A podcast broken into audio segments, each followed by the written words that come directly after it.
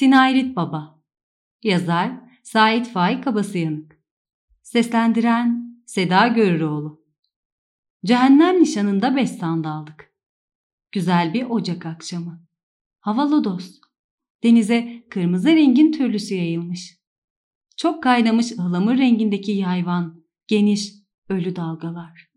Sandallar ağır ağır sallanıyor. Oltalar bekliyor. İnsanlar susuyor. otuz sekiz kulaç suyun altındaki derin sessizliğe, dibindeki dallı budaklı kayaların arasına yedi rengin en koyusu girer mi şimdi? Sinağrit Baba döner mi avdan? Pırıl pırıl eleğim sağma rengi pullarıyla ağır ağır muhteşem bir ilk çağ kralı gibi zengin, cömert, asil ve zalim mantosu ile dolaşır mı? Kim bilir? Altını, zümrüdü, incisi, mercanı, sedefi, lacivertliğini içinde yanıp yanıp sönen sarayını özlemiş, acele mi ediyordur? Sinağrit Baba ömründe konuşmamış, ömrü boyunca evlenmemiş, ömrü boyunca yalnız yaşamıştır. Onun kovuğundaki zümrüt pencereden ne facialar seyretmiştir Sinağrit Baba, ne oltalar koparmıştır.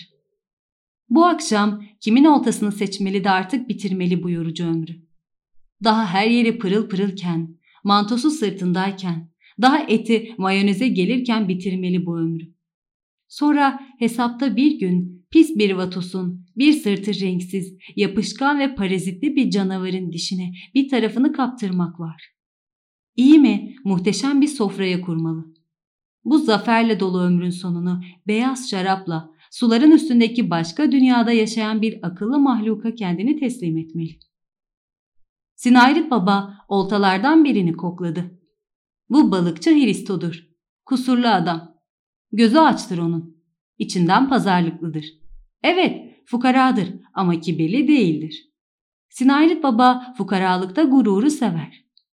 Öteki oltaya geçti. Kokladı. Bu balıkçı Hasan'dır. Geç. Carcurt etmesine bakma. Korkaktır. Sinağrit Baba cesur insandan hoşlanır. Bir başka oltaya başvurdu. Balıkçı Yakup iyidir. Hoştur, sevimlidir, edepsizdir, külhanidir ama kıskançtır. Kıskançları sevmez Sinağrit Baba. Geç. Şu olta Hasis'in tuttuğu olta. Sinağrit Baba cömertten hoşlanır. Ama bu oltaya bir başvurmaya değer. Bir başvurdu. Hasis'in oltasının iğnesini dümdüz etti. Sinağrit Baba iğneden kopardığı yarım kolyozu çiğnemeden yuttu. Hasis oltasını hızla topladı. "Vay anasını be Nikoli," dedi. İğneyi dümdüz etti. Nikoli'nin oltasının yemini kuyruğuyla sarsmakta olan Sinağrit Baba, Nikoli'nin bir kusurunu arıyordu.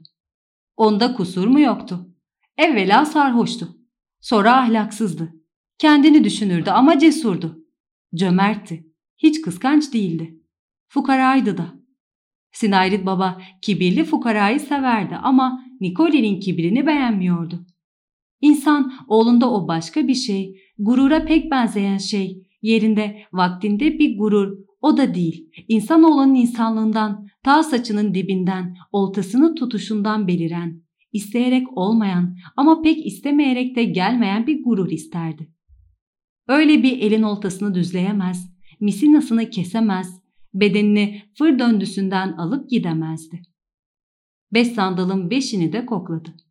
Beğenmedi. Sinağrit Baba kayasının kenarında durmuş, lacivert alem içinde hafifçe yakamozlanan oltalarla, cıvalı zokalardan aydınlanan saray meydanını seyrediyordu. Oltalar gitgide çoğalıyordu. Sinağrit ve mercanlar şehrinin göbeğinde şimdi tatlı tatlı sallanan on beş tane fener vardı. Öteki kovuklardan mercan balıkları çıkıyor, fenerlerden birine hücum ediyor, budalaca yakalanıyorlardı. Gözleri büyümüş bir halde yukarıya çıkarlarken dönüp tekrar aşağıya kadar geliyor, yukarıki dünyayı görmeye bir türlü karar veremiyorlardı. Sinağrit Baba'ya büyüyen gözlerle "bizi kurtar şu lanetlemeden" der gibi bakıyorlardı. Sinağrit Baba düşünüyordu. Gidip o yakamoz yapan ipe bir diş vurdu muydu? Tamamdı. Ama hiçbirini kurtarmıyor, hareketsiz duruyordu. Sinağrit Baba onları kurtarmanın bu kadar kolay olduğunu biliyordu. Ama bildiği bir şey daha vardı. O da ister su, ister kara, ister hava, ister boşluk, ister hayvan, ister nebat aleminde olsun bir kişinin aklı ile hiçbir şeyin halledilemeyeceğini bilmesidir. Ancak bütün balıklar oltaya tutulan hemcinslerini kurtarmanın tek çaresinin koşup o yakamoz yapan ipi koparmak olduğunu akıl ettikleri zaman bu hareketin bir neticesi ve faydası olabilirdi.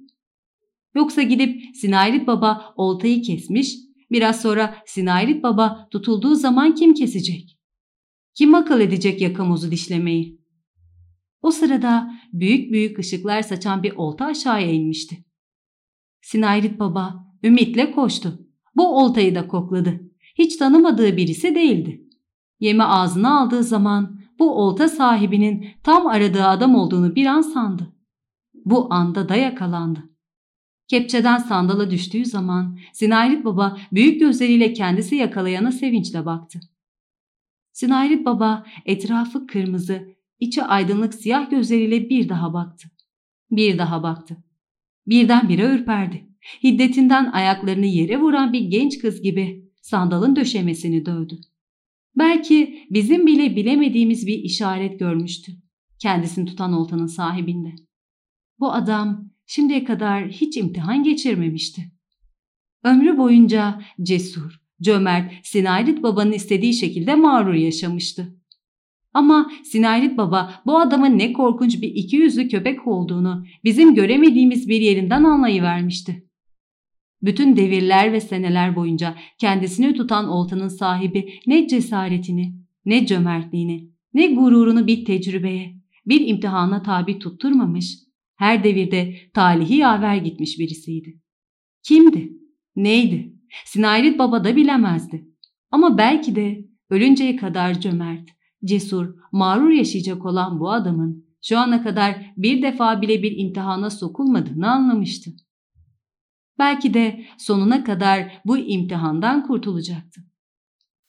Sinağrit Baba böylesine hiç rastlamamıştı. Ölmeden evvel adama bir daha baktı. Namuslu, cesur, cömert ölecek olan bu adamın hakikatte korkakların en korkağı, namussuzların en namussuzu olduğunu anında okuyordu.